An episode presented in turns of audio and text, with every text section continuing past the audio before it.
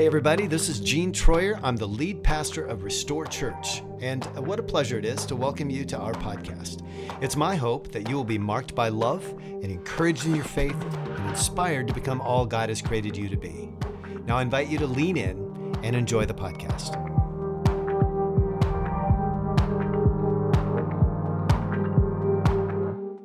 When you think about parenting, uh, you probably think about it the way that I used to think about it, especially those of you that are, are parenting kids from zero to fifth grade.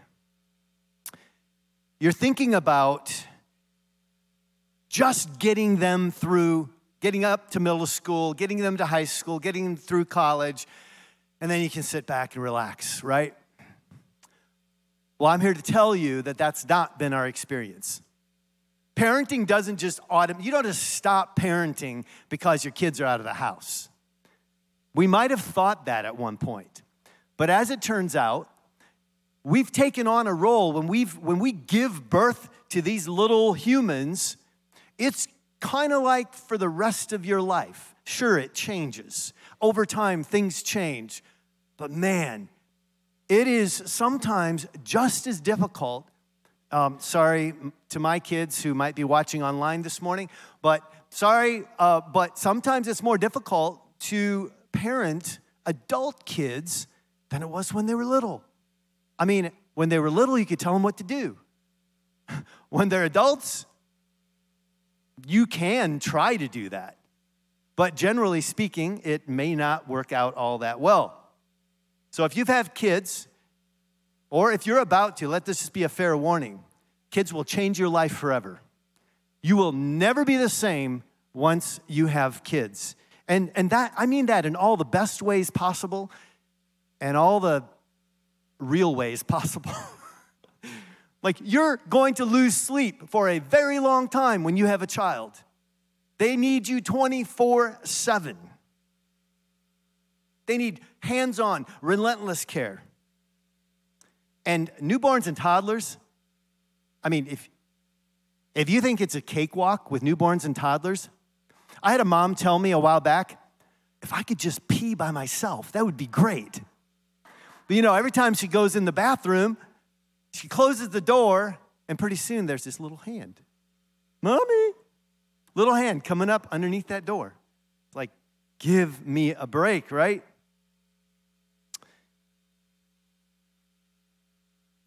When Brenda and I had, when, when our kids were really little, we had people walk up to us and say, let's just when, before Cody was two, they would come up to us and say, oh, those terrible twos. And then we got to where they were about to enter middle school, and we were told, oh, middle school is hellacious. Like, this is awful. Like, you cannot imagine how difficult middle school is. And then there were the high school horror stories. And Brenda and I just looked at each other after one of those conversations and we're like, um, we can decide if it's going to be that way or not. And we decided that it wouldn't have to be that way. See, we're quick to be naysayers, aren't we? Let me project my experience onto you. Let me tell you how horrible it is so that we can commiserate together. We do that. Misery loves company. Our challenge as parents is to connect with the things that have not worked so well and tell those that are coming after us hey, I did this, this didn't work so well. Here's what I'd encourage you to do. That means that those of you that are coming after us, it's okay for you to be open to some advice. I know you've all read the books and you've watched the videos, and you probably have more education than some of the rest of us do when it comes to child rearing. But let me encourage you that experience is sometimes the best antidote to negative parenting. So lean into those people around you and ask them for advice give them the opportunity to speak into your life. Well, these are some of the scary stories about parenting that we kind of just we have a kid and no one tells us this is what you like there's no like there's no script for any children. I don't care how many kids you have. You might have two that are similar, but never are they exactly the same. They always have a mind of their own, thank God, and we're challenged with trying to channel their thinking, trying to help them think rightly about who they are and who they are in this world and how they can best bring themselves into it. Well, we, we really can look around and um, as we thought about this, as I thought about this parenting uh, conversation that we were going to have, doesn't take very long for you if you kind of have a perspective about what's going on in your world. What's going on in our culture? What's going on in our society? What are the things that are showing up as problematic? And I think we can very clearly see that we're a confused society. We're a, um, uh, at times, a chaotic society.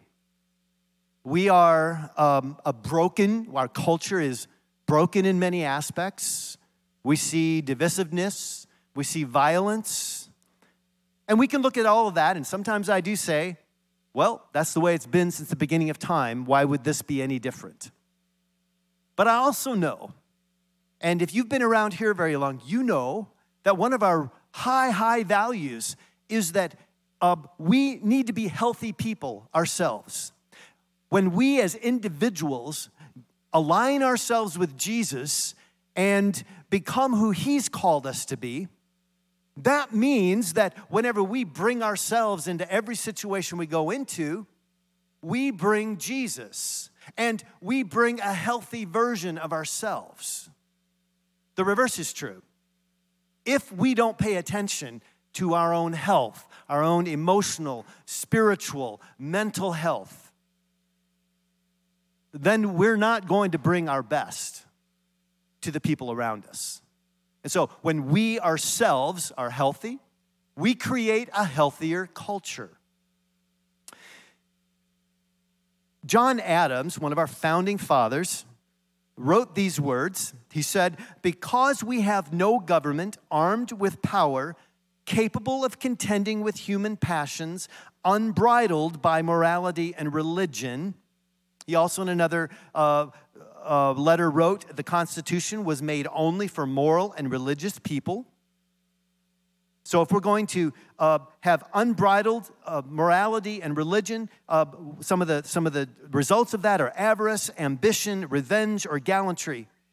Those things will break the core, strongest cords of our Constitution, he says in plain English, he says, this means that when public virtue fails, our constitutional government does not possess the power to preserve itself.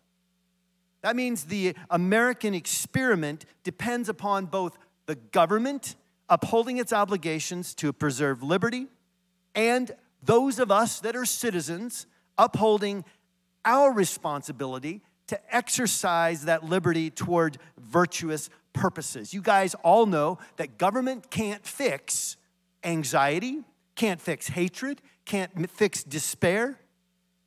And ultimately, if the republic fractures, it is we, the people, who will be to blame. So, not only is it significant and important for us to raise up our children to be virtuous, to bring their best selves into every scenario, for, I mean, it is good for you as a family to make that happen, to have that happen. But it is good for our country because where we bring our best, where our kids bring their best, when we bring our, our virtuous selves to situations all around us that are chaotic and messy and broken, we get to be the glue that holds things together. And we do that through the power of the Holy Spirit. Now, this, uh, if you're a student in the room this morning, middle school, high school, young adult, not married, and you wonder, well, why should I listen to this this morning? I, I'm just a kid. You're right.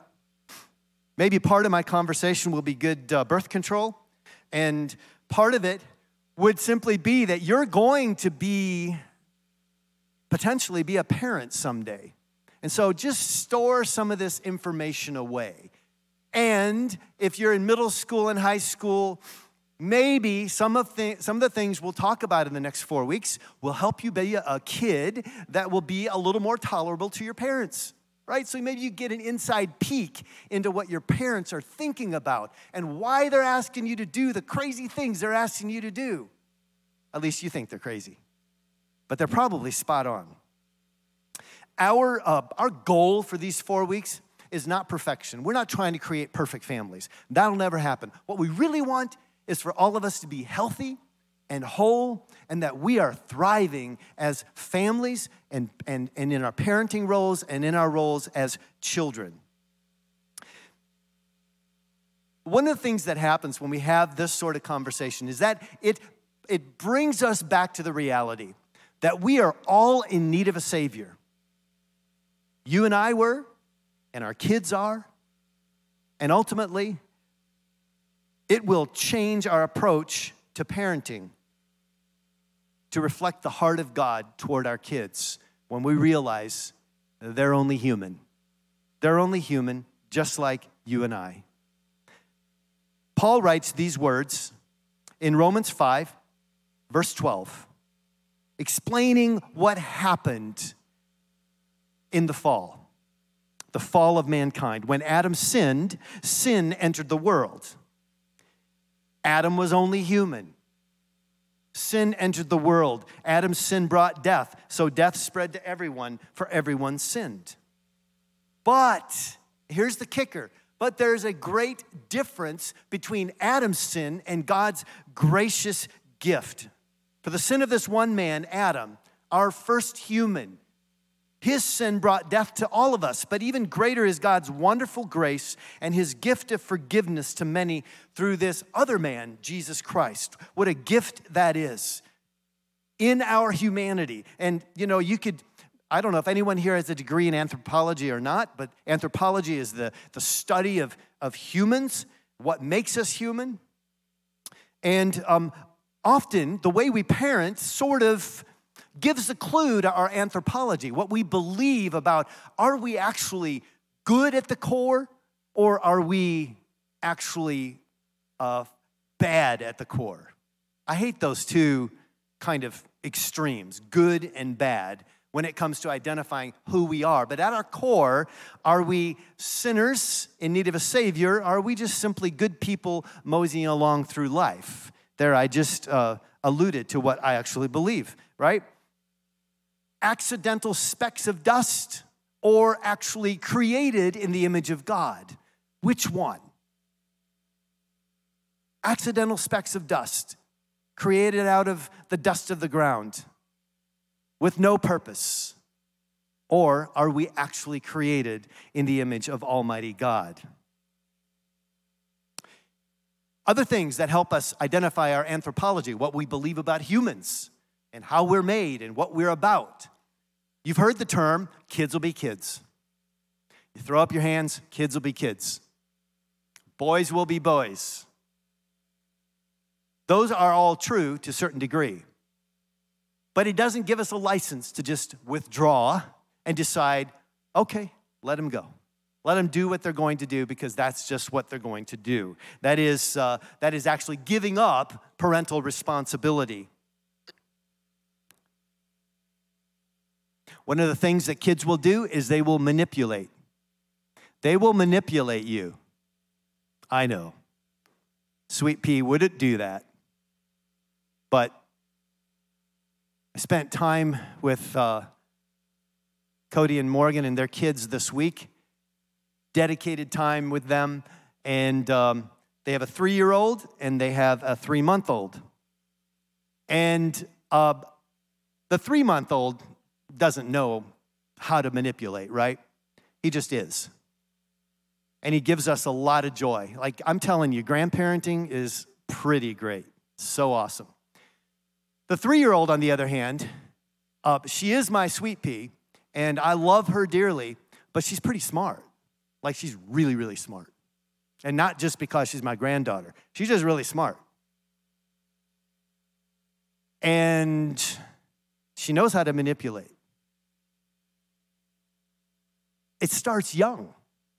It starts young. And so when you say, oh, my child would never do that, who are you kidding? Yes, they would.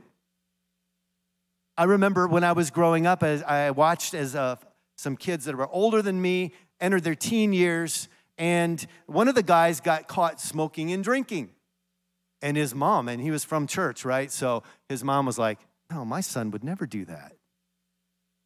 All the evidence pointed to the truth that he did it, but in her mind, her son could do no wrong. And that can get turned on you as parents because that's a form of, eh, kids will use that to, you know, I wouldn't do that, mom. Yeah, I know you wouldn't lie either, right? Manipulation is a real thing no matter what the age of the child. It's why they need Jesus, just like you and I need Jesus. Things are very different. You know, my mom and dad, their, their anthropology pointed to you're bad and you need to be saved. That was just, there was no questions about that. And so when I was a little kid, um, I got spanked. And occasionally it was frequently.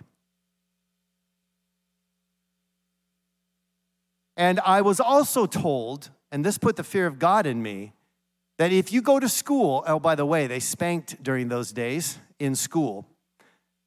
And Mr. Souter had a reputation for holding a very big stick. And uh, one time, this kid, JR, uh, rumor had it, I don't know if anybody saw it, but rumor had it that Mr. Souter, he got in trouble in class, and Mr. Souter took him out in the hall with his big stick. I mean, it was a big old paddle. In my kid's eye, it looked like a boat oar. It wasn't quite that big. But rumor had it that RJ had to bend over and touch his toes, and Mr. Souter came behind him and swung like he was golfing, and RJ went down the hall skidding on his nose.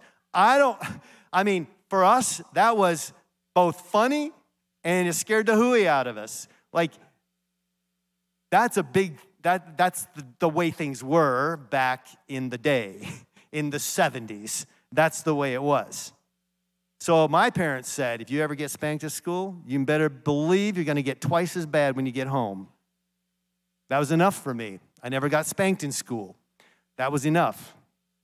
I don't know what you guys do now to threaten your kids for to good behavior.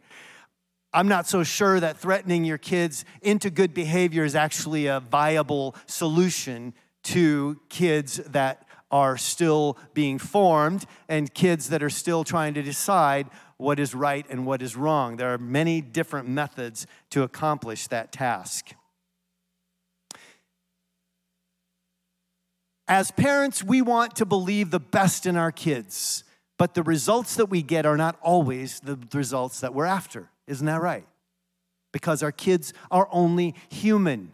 They're only human. In Matthew 7 17 and 18, Matthew writes these words. He says, A good tree produces good fruit, and a bad tree produces bad fruit. Okay, that's reasonable. We know that.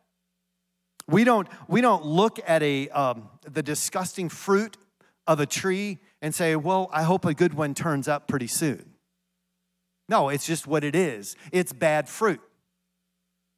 But in verse 18, he writes a good tree can't produce bad fruit, and a bad tree can't produce good fruit. Why is that? It's in the root.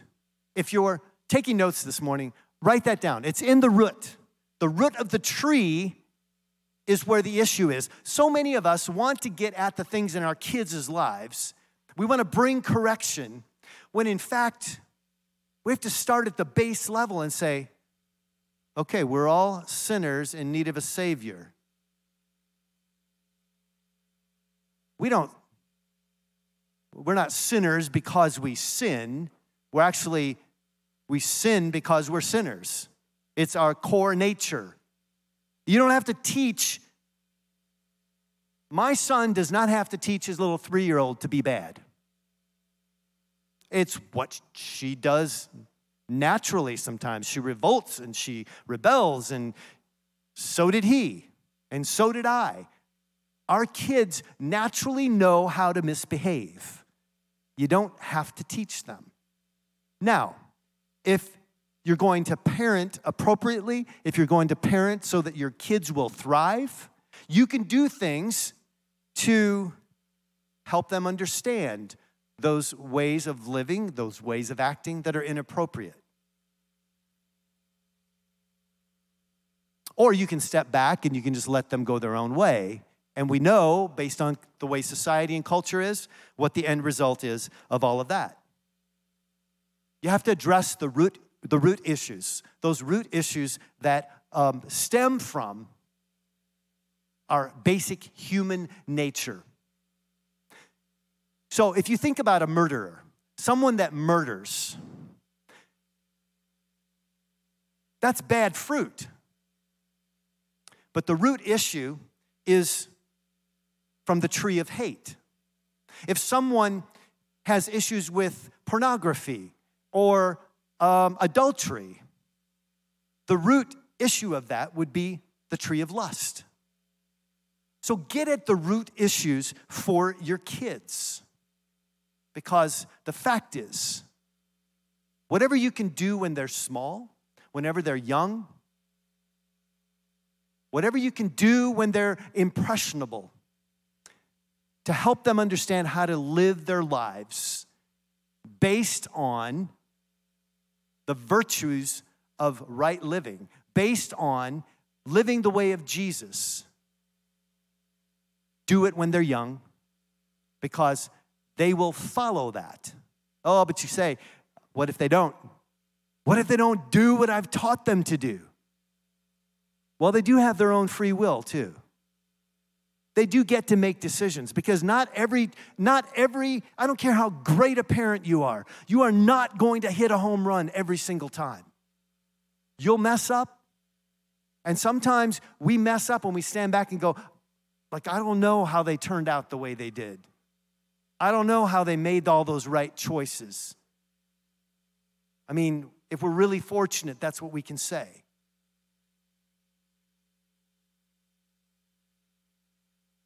If you want great results in your parenting, start with great relationship. The terrible twos, the middle school monsters, and the high school horror stories, none of that needs to be true if you decide that it doesn't need to be true. If you subscribe to that way of thinking, you'll get those kinds of results most likely. But if you decide early on, I'm to lean into this and I'm going to talk to my kids. I'm going to have relationship with my children.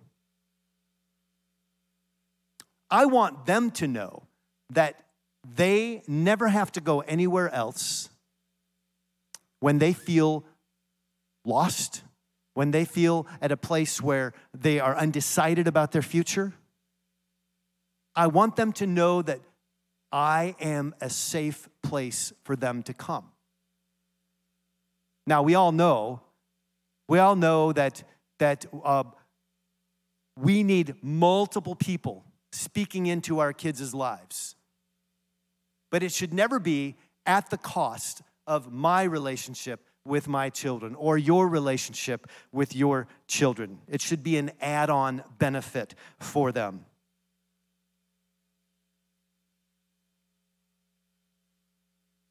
Here's what I know uh, Paul writes these words to the Ephesian church. Um, he writes these words in chapter 2. He says, Once you were dead because of your disobedience and your many sins. So that's, that's true for us. Once you were. It's in the past. You used to live in sin just like the rest of the world, obeying the devil, the commander of the powers in the unseen world, because he is the spirit at work in the hearts of those who refuse to obey God. It's in the past. It can be in the past. Your way today is a day where you can transition. You can make a decision today that will affect your kids and their kids for the rest of time. The trajectory of your family for generations to come can be affected by the decisions you make today.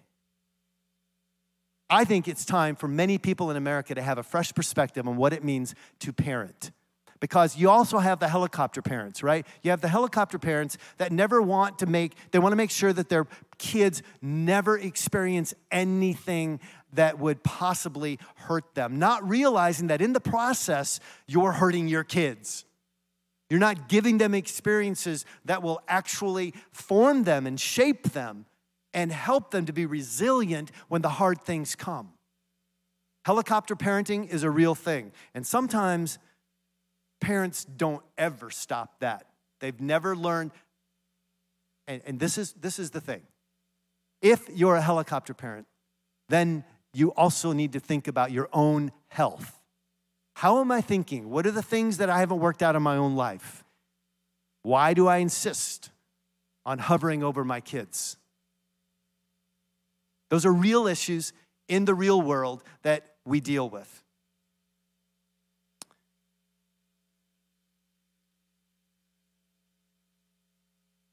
I'm not uh, going to ask for a raise of hands on this one, but I suspect that in this room, there are plenty of you that could say that you have pain related to your parents' parenting style.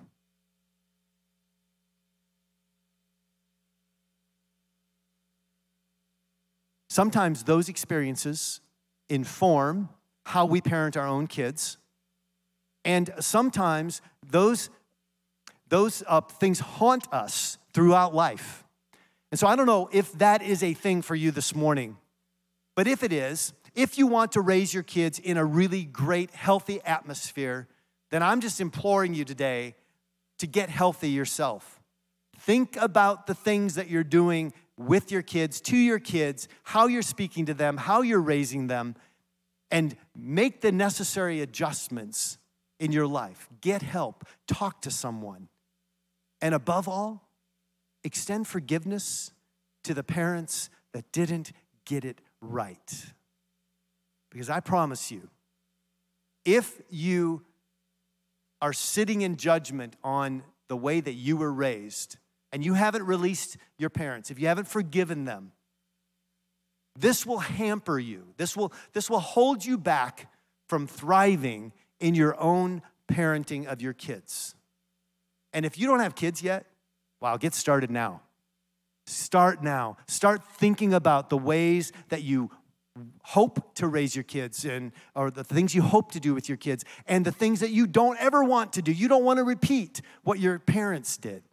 Think about those things, process those things, and release them, surrender those things to Jesus. Parenting and other scary stories. That's what we're looking at over the course of these next couple weeks. And um, uh, in case you didn't know, kids don't come with a money back guarantee. They just don't. And you can't have them and then give them away or give them back. They're there and they're, they're yours forever. And on average, um, you're going to spend about $230,000 on them between the ages of 0 to 17. So if you've got more than one, buckle up. They're not cheap. The writer of Proverbs write these, writes these words in Proverbs 22 6 Train up a child in the way he should go, and when he is old, he will not depart from it. That sounds like a guarantee to me. So, what do we do? What do we do when what we're doing as parents doesn't seem to be working? What do we do? We do what I'm about to do. We pray and we lean into deep understanding of our kids. They are not robots, they are actually people little humans, they're only human. And they have a mind of their own. And so, our responsibility as parents is to come alongside them, see the good in them, figure out which way they're most likely to go, find out what their talents, what their gifts are, help not control, but to encourage, come alongside them, see the best in them, and help them chart a course that will bring great value, not just to your family, but to your church, to your community, everywhere they go. Because I can assure you, there are some teachers and, and administrators in the room this morning that will tell you that the last number of years, children, that the, it's not just adults having issues with anxiety and depression, but it is also little kids. So speak into the lives of your children, encourage them. There's so much negativity already coming at them. So, whatever you can do to encourage, to love, and help them be their very best, that's what we hope for your children. So, those of you in the room this morning that are parents, uh, we're about to sing the song, The Blessing. I think it's an appropriate way to end this, this service. But before we do that, uh, if you would just, uh, if your parents, grandparents, just lift your hands out in front of you like this. And let me just pray over us this morning. God, I know in the house this morning and all of those online as well, we all have situations in our lives. We have people we're responsible for from little babies all the way up to adults. Responsibilities shift with time, but God, you know that our hearts are inclined towards our children. And so I speak blessing over every parent, grandparent in the room this morning.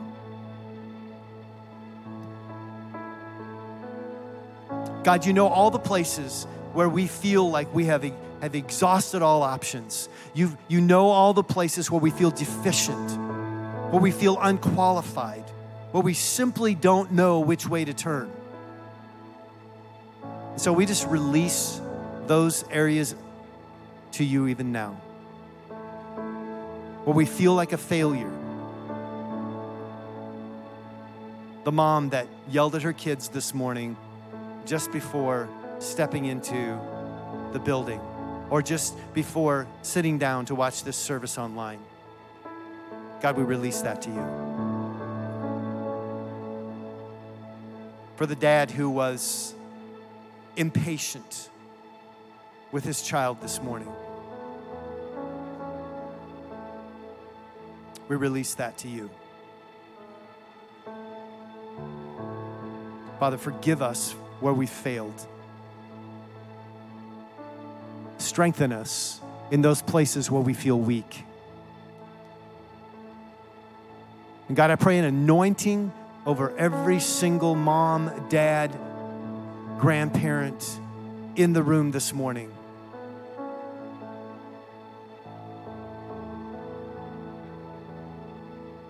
Let it be a beautiful weight that sort of rests on us. Not a negative thing, but a really beautiful thing this morning.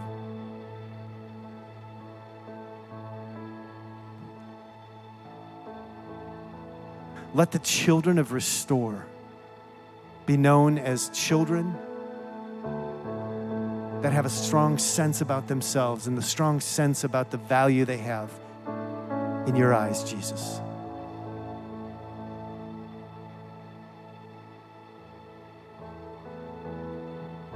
Thank you. In the name of Jesus, we pray. Amen. Thanks for joining us for today's episode. Please rate and review us on Spotify and iTunes and join us again for next week's podcast. We love you and pray blessing and peace over you and your family.